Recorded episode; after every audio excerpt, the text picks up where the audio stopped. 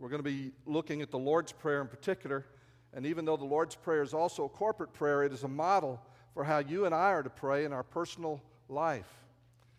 And I hope that it'll be a wonderful journey for you, a time of discovery, a time of renewal. The title of this morning's message is The Three Critical Factors That Most Affect Your Prayer Life. And we're going to be reading from Matthew 6, verses 5 through 8, which are the verses that come just before the Lord's Prayer. And Jesus is already teaching about prayer when he begins to explain the, the way or the model or the form or the template for us in our personal prayer life. And so you can be turning there, and we're going to be looking at several scriptures this morning, but in particular, Matthew 6, verses 5 through 8. And I would like us to pray this morning as we begin.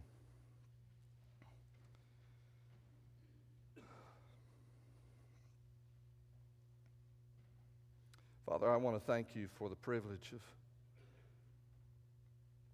being able to join with my brothers and sisters and so easily and without any fear or hesitation, we have the privilege of stepping into your throne room. And we recognize the awesome cost that was paid to make that possible. And so we thank you today, Lord, for the redemption, the setting free that is ours through the blood of Jesus Christ. That because you're on your throne and you have invited us to come, we are a privileged generation in our ability to come and stand before you and boldly come. Father, we ask that this morning as we open up your word, that you would also open up the heavens and that you would come among us, that through your Spirit you would meet with us, that you would speak to our minds, that you would take the truth and plant it deep inside of us.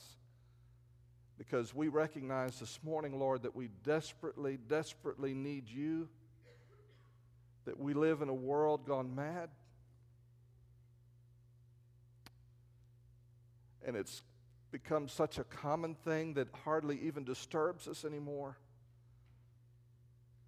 as we see blasphemy and as we see things that are offensive to you, things that are destructive to people, and we laugh at them and we join in sometimes. And we often come to this service completely unprepared, with unclean hands and impure hearts, and we ask you to forgive us. We welcome you to this place. We welcome you here, Lord, and we ask that you would raise up this morning as a consequence of our worship, as a consequence of our reading and our study of your word. You would raise up a new generation among us of those with a burden and a fire to pray, to seek you, to be with you, to know you, to love you, to become a people not just controlled by you, but filled by you every day and every moment of every day. And so, Lord, as we look at these things that your Son teaches us, give us receptive hearts and receptive minds. Enable us to see this invitation to pray as never before. For we ask it in Jesus' name. Amen. We're beginning this series this morning on prayer. As I thought about it, I, one of the questions that came to mind was why? Why? This, um, when I came here as your pastor, that was the burden on my heart, is that we would first and foremost become and be known as a praying church, and I have not taken us there yet. But more than ever, I feel intensely that, that we are called to this. And that what we are, the opportunity that we have before us as a church to change lives and transform lives, to help churches be renewed, to help churches be transformed in this part of the world where we live called the Arkansas Delta. This opportunity before us is one that is available and will be accomplished only as you and I pray, only as we seek Him. Why is it important? I was reading uh, earlier this morning. We, uh, we had our, our monthly deacons meeting. We meet at 6.30, and can I just say what a blessing these men of God are to me and to our staff. And I know they are to you. They love the Lord with all their heart, and each month they take time to pray for you, and they pray for us. But, but I caught something on social media two young men, both of them I know, both of them graduates of Baptist institutions here in Arkansas, going at it online. And a particular post that one young man had made was followed by 85 comments. And it wasn't that they were unkind to one another, it's that as I listened to each of them, they were taking different positions. One of them still believing in Jesus Christ, but who had so has drunk so deeply the spirit of this age that truth is something that's always out of his grasp. And the other one who is speaking the truth, and, and he's absolutely right. But I'm listening to both of them as they go at each other. And my heart began to break because I thought, they are parroting what they have heard their fathers in the Lord say for years. And they're repeating the emphases and the direction and the thrust and the statements that we have been saying as their fathers and mothers for 10 and 20 and 30 and 40 years. That the first thought, and in fact, nowhere in the discussion that it ever occurred that what we need to do in the face of this disagreement or this difficulty or this problem in our nation is that we need to come together and we need to pray and we need to ask the Lord to do a work in us. We are the generation that has raised up a generation that knows how to talk but knows very little about how to walk with God. This year, uh, several weeks ago, I shared with the staff as we're working through our priorities for 2015 that the, one of the number one things I want us to give attention to this year is in our own leadership in the various ministry areas is prayer. And starting this year, it's not a resolution, it's just a new discipline, another layer in my own walk with the Lord. I started a, a new journal, different kind of journal for me. I've journaled for years, but a, a, a different kind of journal in this. This is only going to be and has already become, the first few pages are filled out, simply a record of the things that God tells me to pray about each day. What He directs me to ask Him for. 1 John 5, he says, if we ask anything according to his will, he hears us. And so, sitting before him and, and waiting on him to direct and bring to mind the things that I need to pray about. And I thought, you know, if I don't write it down, I'm not going to recognize when he answers. I've taught that for years and I've, I've written things down for years, but not daily, not consistently. So I'm sitting before the Lord and I'm saying, Lord, how do you want me to pray today? And making a note of that. And already seeing small things, but I know greater things are coming. I believe we need to study prayer. We need to apply this issue, embrace this in our lives. I don't know who said it first. I haven't been able to find it. I found a half dozen people who said it. I haven't been able to trace who said this first, but I believe this is a true statement. History belongs to those who pray. History belongs to those who pray. And so this year, the history of 2015 belongs to those who pray. What's going to happen in my life or in the life of my family belongs to those in my family who pray. That's true of our church, it's true of your family, it's true of your home, it's true of your marriage, it's true of this church, it's true of this community. It belongs to those among us who pray, who go before the Lord and say, Lord, what do you want to do? What do you want to accomplish? How do you want me to pray? What do you want me to do today? God wants to use this church. Each of you sitting here to be a channel of His presence and His power in this place we call the Delta. And a year from now, or five years from now, or 10 years from now, we can look back and we can say, I got it. I finally got it. And I understood. And I began to meet with God. And this is what's happened. Or you and I will look back five years from now, 10 years from now, and we'll say, Oh, look at how bad the world's become. And of all the churches I know in Arkansas, and I know a lot of churches in Arkansas, I don't know one better positioned and more ready to take this step and to make this journey. I read this yesterday in my own reading time in Luke 4:42. Just listen. Now when it was day, it's the first time it says this in Luke. When it now when it was day, he departed and went into a deserted place. Now what did he do in that deserted place? You know what he did, don't you? He got up, he departed, went to a deserted place. In Luke 5, the very next chapter, verses 15 and 16, just listen. It says, However, the report went around concerning him all the more, and great multitudes came together to hear and to be healed by him of their infirmities. So, in response to this growing crowd, what does the Bible say? So, he himself often withdrew into the wilderness and prayed. The very next chapter, Luke chapter 6, verse 12, it says, Now it came to pass in those, those days that he went out to the mountain to pray and continued all night in prayer to God. In Luke 9 18, it says, And it happened as he was alone praying that his disciples joined him.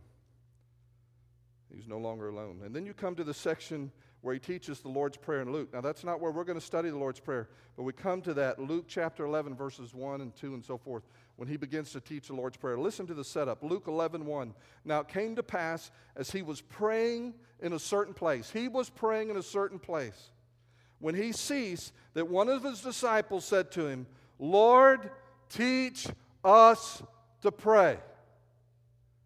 I think they got it. I think they understood. This is the only thing the disciples asked Jesus to teach them. They never said, Lord, teach us how to heal. Lord, teach us how to do miracles. Lord, teach us how to expel demons. Lord, teach us how to preach. They didn't ask for any of that. What they saw was that he would go away and he would pray, and then he would come back, and things would be different things would happen, lives would change. And they made the connection between his prayer life and what was happening in his daily life. And they said, Lord, Lord, we don't know how to pray. Teach us to pray.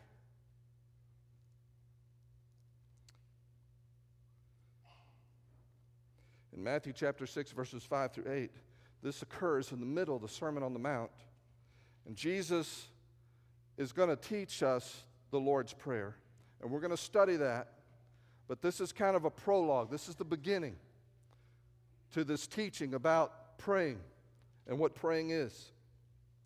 And in these verses 5, 6, 7, and 8, Jesus identifies and discusses three areas that I believe will make or break my prayer life, your prayer life, anybody's prayer life. Three basic principles, three basic areas, critical areas of concern you and I have to resolve, you and I have to pay attention to if we're going to pray the way He wants us to pray. Three critical factors that will make or break your prayer life. Number one, the first one is motivation. Motivation. Check your reason for praying. We see this in verse 5. Jesus is talking about hypocrisy in the area of giving, in the area of fasting, and also in the area of praying. And in verse 5, he says, And when you pray, you shall not be like the hypocrites. For they love to pray standing in the synagogues and on the corners of the streets, that they may be seen by men. Assuredly, I say to you, they have their reward. Look at it again. When you pray, you shall not be like the hypocrites, for they love to pray standing in the synagogues. Those are the religious settings. That would be like praying in church or Sunday school class. And there's not any problem with public prayer. The public prayer is not being condemned here. It's, it's public prayer designed to get attention of people. And so this is a religious setting in the synagogues. And then he says on the corners of the streets, those are the public settings. And if you can imagine a street corner, people are going four directions in a normal street corner, unless you got a place where more than two streets intersect. And so they would come and stand on that corner, and, and they would do it, it says, to be seen, literally to shine before men. Not just to be seen, to shine, to manifest, to appear before others. During the exile, uh, if you know your Old Testament story, you know that God wanted to raise up a people for himself who would go and be a blessing to the entire world, to all the Gentiles. And they, you have the story of the Exodus and how the people were carried into slavery, and then God set them free from the gods of Egypt, and they, they were set free, and they became the people of God, ultimately invading the promised land and displacing the idolatrous, murderous people of that generation, that age. And his goal, his desire was that they would be faithful to him. They would know him. They would worship him. They would experience him. And yet they consistently, over and over again, fell into idolatry. And so ultimately, God carried them away. The northern kingdom of Israel, the southern kingdom of Judah, carried them away into captivity. Now, when they were in captivity, they could not do temple worship. Makes sense. The temple's not available to them, the temple's gone. And so, what did they do? They began a practice of praying three times a day. You see this in Daniel. Daniel was praying three times a day. They would pray in the morning, somewhere around 9 o'clock, in the afternoon, somewhere around 3, and then they would pray in the evening. And this was a substitute for making animal sacrifices. They would pray. And so people would gather together to pray during those three times. Somewhere about three or four hundred years before the time of Jesus, after the people came back and were restored to the land, the religious leaders made a pattern of this praying. And it was called the Shemona Esrei, which means 18 in Hebrew. And it was 18 an 18 part prayer that they would pray in the morning and the afternoon and the evening. 18 parts. And the first three parts were prayers praising God. The, the next 12 parts were making requests, and it covered just about everything that you could pray about forgiveness, redemption, health, prosperity, rain in its season, the ingathering of the exiles. 12 things. And then there were three involving thanksgiving. And when it was time to pray, they would stop what they were doing and they would pray this this pattern prayer, this Shemona Esrei, and the words became fixed over time. It was kind of free form before that. You just sort of prayed a, a form, but, but by the time of Jesus, it was fixed. And certain individuals that Jesus is referring to would take advantage of the fact that, that you stop what you were doing to pray. And they didn't, get, they didn't have prayer mats that they rolled out like Muslims do. They stood when they prayed and, and they, would, they would put their feet together and they would face Jerusalem if they were outside the city. If they were in Jerusalem, they would face the temple and they would pray these, this 18 part prayer. And Jesus says that you're not to be like the people who praying this prayer, not that there's particularly anything wrong with it, but you're not to be like these people who, when that moment of prayer comes in the morning, in the afternoon, the evening, they position themselves in the most observable spot so others would see them praying and hear them praying because they do nothing about praying silently. For the most part, when you prayed in that day and time, you prayed out loud. And Jesus said, Don't be like that. Don't be like them. These people who made it a point to be observed by others. He said, Don't be like them. Now, what I want you to hear very carefully is that it's the motivation to be seen by others that Jesus is taking issue with. It's the motivation, not the setting. It's the motivation, not the praying. It's not wrong to pray in church, It's not wrong to, to, to pray in public places. But Jesus is saying here, He wants you to be very concerned about why you pray. He wants you to look at your heart and say, Why do I pray? To be seen by others obviously is a wrong way to pray. There are other wrong reasons to pray. In, in James chapter 4, verse 3, for example, praying for what you want without any regard to the will of God, without any regard to what He wants, just praying for what you want. In James 4 3, he talks about asking amiss. Literally asking badly. He says, You ask and do not receive because you ask amiss, or you ask badly that you may spend it on your pleasures. What's the problem? The motivation is the problem. The reason they're praying is the problem. It's about me, it's about what I want, it's about what I need. Now, is it wrong to pray about your needs? No. But there's another motivation he's looking for. There's something else he wants us to be focused on when you and I pray. Prayer is more than that, it's about meeting with the Father. That's it. It's not about being seen by others or noticed. It's not even about getting it's about being with Him. If you want, you can turn backwards one chapter to Matthew chapter 5 and verse 3. The very beginning of the Sermon on the Mount, Jesus says these words Matthew 5 3. Blessed are the poor in spirit, for theirs is the kingdom of heaven. Poor in spirit. These people are blessed who are poor in spirit. They're poor not in dollars, but in the inner man. In their spirit, they're poor. They're conscious that in and of themselves, they have a persistent and a prevailing neediness always. And nothing in this world will make it go away. They are poor in spirit. Nothing in this world can satisfy them. Healing is not enough. A job is not enough. A simple answer to a prayer of something practical that I need is not enough.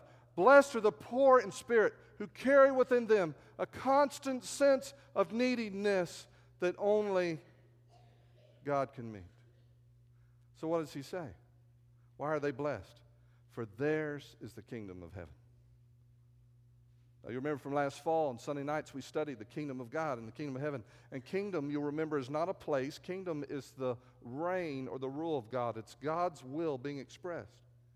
And these people who have this neediness inside of them that only God can satisfy, they're the ones who receive the rule of God that comes from the place I cannot see called heaven. They're the ones that see things happening. They're the ones that are experiencing God's activity. Blessed are the poor in spirit.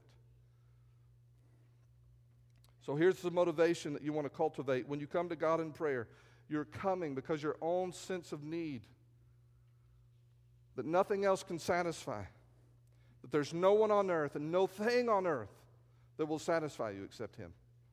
Motivation, critical factor. Why do you pray? If it's, can I suggest that if it's any other reason, you will not be able to sustain your prayer life.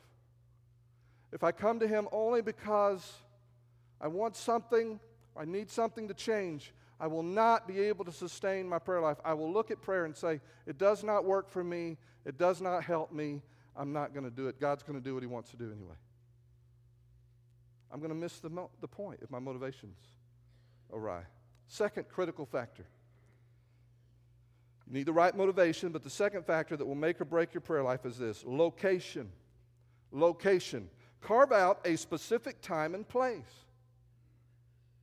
We see this in verse 6. He says, But you, in contrast to the hypocrites, but you, when you pray, go into your room, and when you have shut your door, pray to your Father who is in the secret place, and your Father who sees in secret will reward you openly. The inner room in the house, most of the Hebrew houses were simple one room affairs, but often they had a storeroom or an inner room, and the very name of it involved this word steward. It was a place where you stored valuables, you stored your supplies, you stored your food, the things that weren't perishable, you stored them there. And, and it was an inner room that was a place of safety. It was a place where you could divide what you had and manage what you had without people seeing what you had. And he says, Go there, this room that cannot be seen from the street, this place where no one can see you and where you can't see anyone else. He said, Shut the door. So they can't even see you from the street, they can't see you from the house. Shut the door. Jesus is describing a location with three characteristics. First, location involves a time that you reserve. He says, but you when you prayed. Notice that word when, it's a reference to time. The kind of praying that Jesus is calling you to takes time, and you have to make the time. You have to carve that time out of an insanely busy world, which means that something else stops. Something else is put aside in order for you to pray. If you're like the average person, your time is filled up with all kinds of things. And we use every spare minute. We don't know how to sit still, how to sit idle. Our time is filled up. So you have to carve it out. Location involves a time that you reserve. Location also involves a place where you go. He says, when you pray, go into your room. It's an imperative of command. In other words, it's not an option. If you're going to pray, he says, do this. Do it. Non optional. Go into your room. When the time comes for praying, Jesus wants you to have a place. Do you have a place where you go? Mine has changed over the years. I remember when Gail and I first married and we lived out in the country, it was a fence post by a cow pasture. And I did have an audience, but they didn't pay much attention. The cows. But on that fence post, I could take my Bible. It was a big enough post. I could lay my Bible out. And I could talk out loud to the Lord. I could sing to the Lord. I could meet with Him there. That was my place. When we moved out west, it was my office. Usually I was there alone in that particular little bitty office, and I would just close the door and I could be alone with God there. Often the office is a place for a pastor or for a minister. I remember another point in our life where the family minivan became my closet. We had six children at home, and we were at a critical moment in life. I didn't have anywhere else to go. And so I would get up early because once the children started stirring, it was done. There's no more quiet. So I would slip out to the family minivan, take my, my journal, take my Bible, close the door, a little flashlight, and meet with God there. Right now, I have a chair, a small table, and a lamp, and I can go there. Location involves a place where you go. Thirdly, location involves a meeting that is closed. He says, And when you have shut your door, pray to your Father. Why close the door? He's very specific about it. It's not an option. He said, Go to this place and then close the door. What is he after? He's after a circumstance, he's after a situation where no one knows what you're doing except you and the Father. That's it. Just you and him. Are you gaining a sense of what the Father wants most from you? You know, if you were just going to pray about stuff you needed, you wouldn't have to go into the inner room and shut the door. But if you're going to meet Him and to know Him and to spend time with Him, and He wants to know that that's what you're about and that's your motivation, you've got to go to that place. You've got to close that door. You've got to remove the distractions.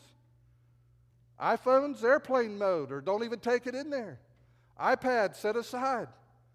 I can't even use a Bible with study notes sometimes because I get distracted in study notes. Whatever it takes, I need to remember that my purpose in being there is not to write a Bible study, not to write a sermon, not to prepare a Sunday school lesson, but my purpose in being there is to meet with Him. So notice that progression. Reserve a time, go to a place, shut everything out so that it's just Him and you and no one else. Why? Communion. He wants to be with you. That's the Father's heart. It's so obvious in this passage. If there's nothing else you understand about prayer, understand this the Father wants to be alone with you. He set it up this way, He taught it this way. He wants to be with you. He calls for you, He waits for you, He longs for you to come. So, motivation is what draws you to pray, to be with Him. Location is where that encounter happens a time that you reserve, a place where you go, a meeting that is closed. And then, thirdly, communication. It's the third critical factor communication. Here we go. Keep it real and relational. Keep it real, people. Keep it real. I thought about trying to describe what it would be like if one of my children came to me and talked to me the way we talk to our Heavenly Father. And I thought it might offend somebody, so I didn't do it. Oh, Daddy. oh, Daddy. Awesome, Daddy. Anyway. Jesus says this, and when you pray, do not use vain repetitions as the heathen do, for they think that they will be heard for their many words. Therefore, do not be like them, for your Father knows the things you have need of before you ask Him. Notice vain repetitions in my version, my translation. That word is almost impossible to translate.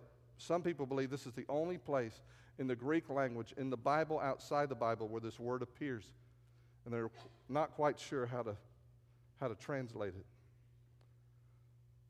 It can mean something like vain repetitions. It's a Greek word, bata logeo. Logeo means to speak. Bata, bata. What's bata? Bata, bata, bata, bata. I don't know. What's bata? It sounds like you're stammering. It sounds like you're, you're stuttering. You're, you're, you're uttering meaningless syllables. And so, what's the problem here? Is it the problem of unthinking prayer? Well, that's a problem. Sometimes we pray and our mind wanders. Does, does your mind wander, or am I the only one? I mean, sometimes the mind wanders. Sometimes it's unthinking prayer. Sometimes we pray that way over a meal or at bedtime. We're not thinking about what we're saying, but that's not what he's addressing here. Is he talking about repetitive prayer? I don't think so. Repetitive prayer can be a problem, especially if it leads to unthinking, but Jesus was repetitive at times. In Matthew 26, you remember in the Garden of Gethsemane, he asked the Lord three times, Would you take this cup away from me? He repeated himself. In the next chapter, in chapter 7, verse 7, he says, Ask and keep on asking, seek and keep on seeking, knock and keep on knocking. That's repetitive. So I don't, don't think it's repetition that by itself that's an issue. Is it lengthy praying? That can be a problem too, especially when it's time to eat lengthy praying. I mean, just get it on, get it over with. lengthy praying. I don't think that's the problem either. We read earlier, Jesus prayed all night. And so when we look at the Lord's Prayer, the Lord's Prayer is a model prayer, it is a template for prayer. And, and I know we recite it, and it's okay to recite it, but it's really designed, it's really intended to be a, a format, a, a direction for how to pray.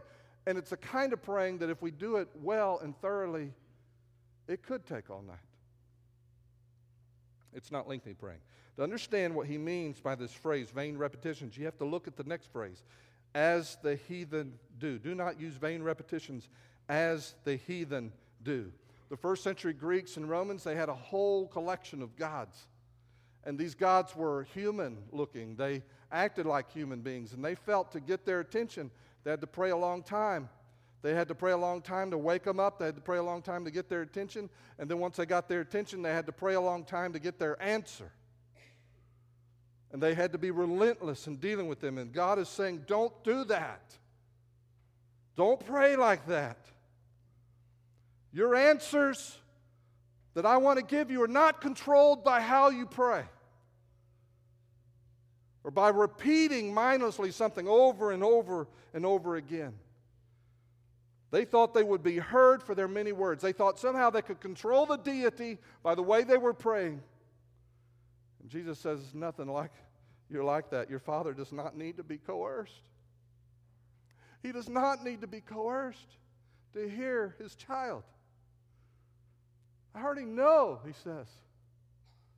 I know everything about you. I know all there is to know about you. I know what's on your heart. I know what's going to come out of your mouth. I know it all already. You don't have to beg me. You don't have to think that you can somehow manage me by your prayers. When it says In verse 8, your Father knows the things that you have need of before you ask Him. When it says He knows, there's two different words for know in the Greek language, and there's a word for know in terms of knowing something experientially or knowing something intimately. That's not used here. There's another word for know that means to know something intellectually or know the facts about something. That's what is used here. He says, Before you even speak, I already know the facts. I know the details. I know everything there is to know. And so you and I don't need to inform him. So, why do we pray at all? I mean, if you're not thinking that question yet, you need to think about that question. If he already knows what I need before I ask, why do I bother to ask? Why does it matter whether or not I pray? Well, I think the answer is pretty clear from this passage, and I think it's a pretty amazing answer. We've already said it.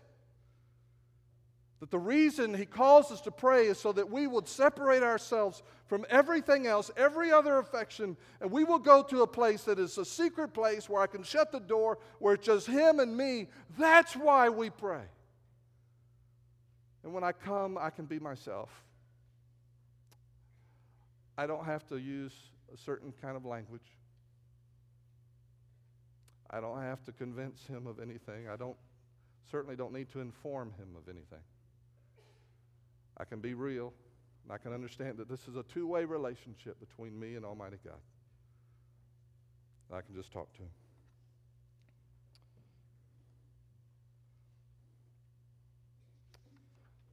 We've talked about a motivation, why we pray. We've talked about location.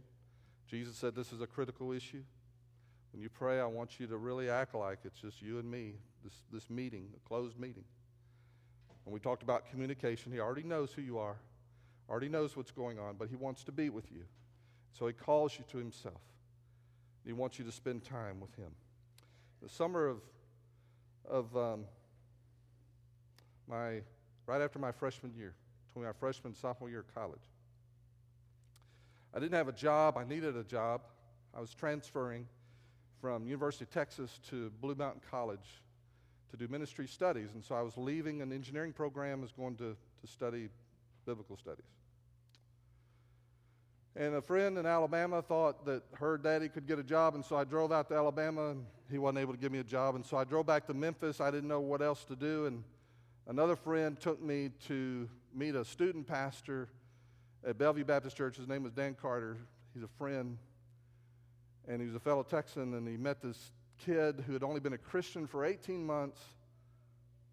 And he said, I'll help you, Don. And he turned around and picked up his phone. Within 15 minutes, I had a job and a place to stay. I wish it was always that easy. And the place where they had for me to stay was with three young men who were student interns from Baptist colleges in Texas who had come to Memphis, Tennessee that summer to work with students in the church alongside the youth pastor. And the job that I got, though, did not allow me that kind of time. The job I had was working as a night watchman for Delta Airlines. I worked 8 at night to 6 in the morning. And so I would get up, try to figure out if I was going to go to early service on Sunday morning or the late service on Sunday morning. Didn't matter. I slept through either one. I slept through some of the best sermons I never heard. And, and the time came where I would get off work and I would come home. Sometimes I'd grab a breakfast, and then I would come into the room, into the house, and, and as I came into the house, these guys were up. But I didn't speak to them because when I came into the house after being gone all night working, typically I was able to read all night. I was studying the Word all night, and I've told that story before, and I was just growing in the Word, growing in my knowledge of the word. But when I came into the house, after being up all night, and I walk in the house, there would be a guy on his face in the living room praying. And I'd have to walk through the dining room to get back to where my bedroom was.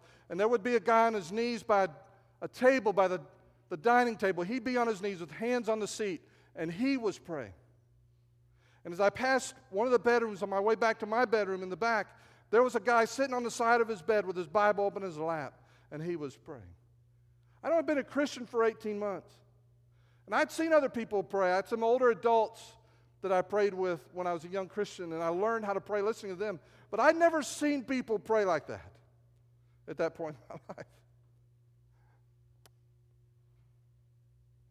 And the image of those young men on their faces, first thing in the day, seeking the Lord, was burned in my mind, and I never forgot that picture.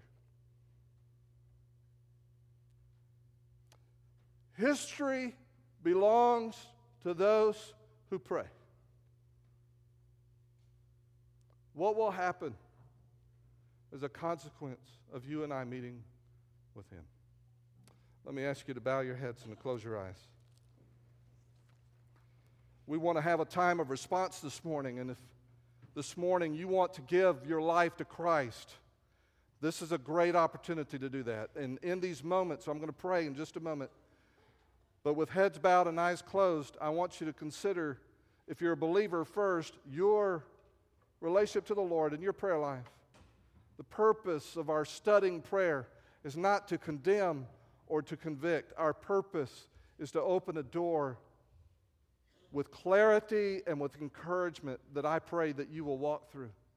If you've never thought of yourself much as a person who prays, I pray in a few weeks you will make the discovery that this is the sweetest moment of your day, the sweetest time of your life when you can go and be alone with Him. And maybe the Lord has touched your heart about your prayer life, and you're realizing that so much is riding on this, so much is depending on this. And when we stand and sing, you may just need to bow your head and say, Lord, I'm hearing you. I'm hearing what you're saying to me, and I'm coming, Lord. I'm going to meet with you. I want to be alone with you the way you want to be alone with me. But if you've never trusted Jesus Christ as your Lord and Savior, you need to know that it was His death on the cross his death for your sins, the shedding of his blood for your sins, that has removed every barrier between you and God. That because of his death on the cross, you can come into the presence of a holy God. And he has made it possible. And because he was a human being as well as fully God, he was tempted just like us. And when you come to the Father to pray, he knows what it's like to be where you are to feel what you feel, to be challenged the way that you're challenged. He not only wants to help you, He wants to change you. And this morning, if you're prepared to put your trust into Jesus Christ, to give your life to Him, to follow Him the rest of your days, He will forgive your sin. And His Spirit will come to live inside you forever, to change you. So when we stand and sing, if you're ready to trust Christ, to make it known that you're following Him, you're trusting Him, I invite you to come and take one of these pastors by the hand. Say, I've trusted Jesus Christ as my Lord and Savior. If you still need to pray and you have questions, they will help you. They'll answer your questions, they'll share Scripture with you. Father and God, we thank you for this marvelous truth that you want us to come to you. May that truth lodge deep in our heart. may we feel your call every day to come to the quiet place, the secret place, to be with you. As we respond to you, Holy Spirit, would you speak to us, guide us, each of us, in this moment of worship? We pray in Jesus' name.